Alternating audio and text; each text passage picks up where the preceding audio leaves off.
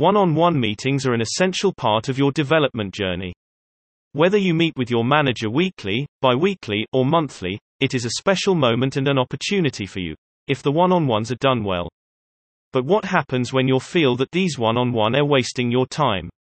According to a study run by Gallup, 85% of non-satisfied employees say they don't receive enough feedback or coaching from their manager. Even worse, you might have found yourself in a similar position in the past, where your manager kept canceling or postponing your meeting. Now the question is, why are some one-on-ones not as efficient as expected? What can you do, and how should you approach your next meetings? Welcome to this course. Thanks for watching. Let's begin. Four main reasons explain why you don't have efficient catch up with your manager. A lack of structure and clear expectations on both sides, a format not always designed for conversations, too many topics to cover while reacting to short term issues, not enough ownership and accountability, given to you and taken by you. Before we jump into the five concrete actions you can take to shift the situation, Let's agree on what is commonly expected from a one-on-one meeting. The first minutes are about you. What we called a pulse check. It's a good time for an informal chat, bond with your manager, and share how you feel. Then any manager will expect a clear status on your business, your achievements, forecast, and trend. It is critical that you fully master this part. After all, you are the owner of your success. Later, you have the opportunity to identify your roadblocks and why you are currently underperforming, for example. Coming up with your rationale is essential to developing your analytical skills, and it will help you come up with your own solutions. Mastering these points is already part of your development. Depending on your conversations and the time of the year, ensure you have time to discuss openly with your manager about new responsibilities, areas of improvement, upcoming opportunities, etc.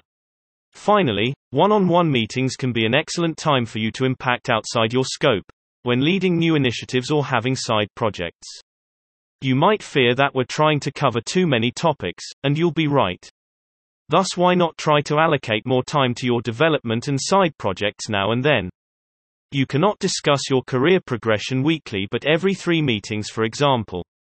More importantly, here are five recommendations for having more time available during your catch up with your manager. What if I told you that you are responsible for having non productive meetings? True or not, you need to take control, starting with your level of preparation and ownership. First recommendation have a structured note taking system agreed upon with your manager.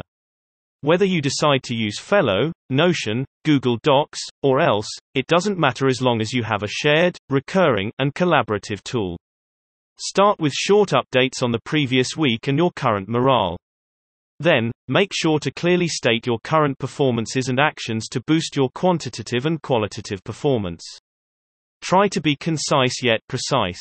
You must mention that these items should be filled out by you before the meeting. Doing so will give you control over your business and generate deeper conversations with your manager, who now becomes your business partner.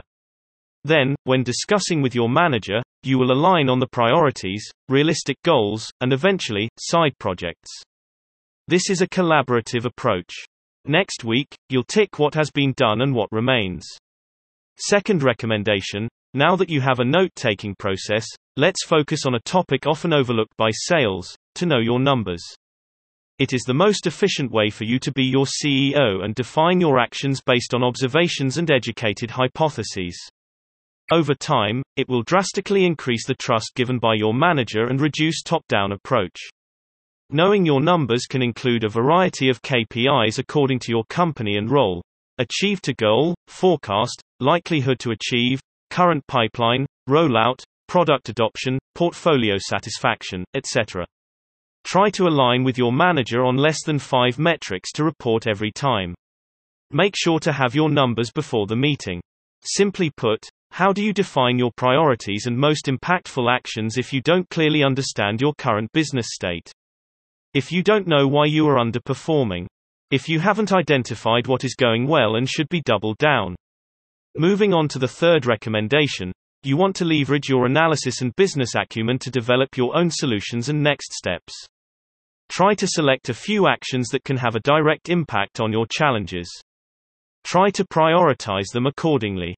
It's okay to have one, two additional steps you could undertake if you have more time than anticipated. As a matter of fact, the number one priority for 70% of the managers is to identify and solve any roadblocks, allowing you to move forward. If you manage to clear out things and started to path the way, at this point, this would signal that you can lead your activities and, quite frankly, step up, revealing yourself as a business partner. Your success or educated mistakes will be even more rewarding. We focused so far on your preparation and action plan. Let's now talk about the fourth recommendation. As stated before, it is equally important, if not more, to focus now on execution and follow up. Now, the question to ask yourself is what will you do to execute your action plan? How can you keep track of your progress and stay focused until your next one on one meeting? Let's say you always have your catch ups on Tuesdays at 11 a.m. Why not spend 15 minutes alone rearranging your agenda for the coming days? Try to identify non essential meetings to postpone. Will you be interacting with prospects and clients that serve your SMART goals? Do you have the opportunity to book an empty spot to focus on a specific action? Such as securing a 60 minute slot to cold call your target customers. Later on, Thursday 2 p.m., spend another 15 minute to update your one-on-one template on your progress. Are you behind schedule? Can you react and course correct before it's too late? Thursday is a compelling moment as you might need extra support from your manager, and it gives her, him, enough time to do so before the weekend. This will save your prep time before your one-on-one meeting next Tuesday. Fifth and last recommendation. Applying these recommendations will help you have deeper conversations with your manager. Ask your manager how you could improve your process. What could you enhance in your preparation, analytical method, and execution? How could you go further to boost your performance and customer satisfaction? In other words, actively challenge yourself by asking specific questions and listening to feedback. Amazingly, you can apply a similar approach and shadow what your company's top achievers are doing. How do they prepare for their meetings? How do they manage their time? How do they define their priorities? What are their most important metrics? Now is the time to get out here and try these recommendations out. Have an open conversation with your manager and fine tune your approach over time. You've got nothing to lose but to grow in confidence, develop your skills, and gain ownership. Enjoy, and thank you for listening.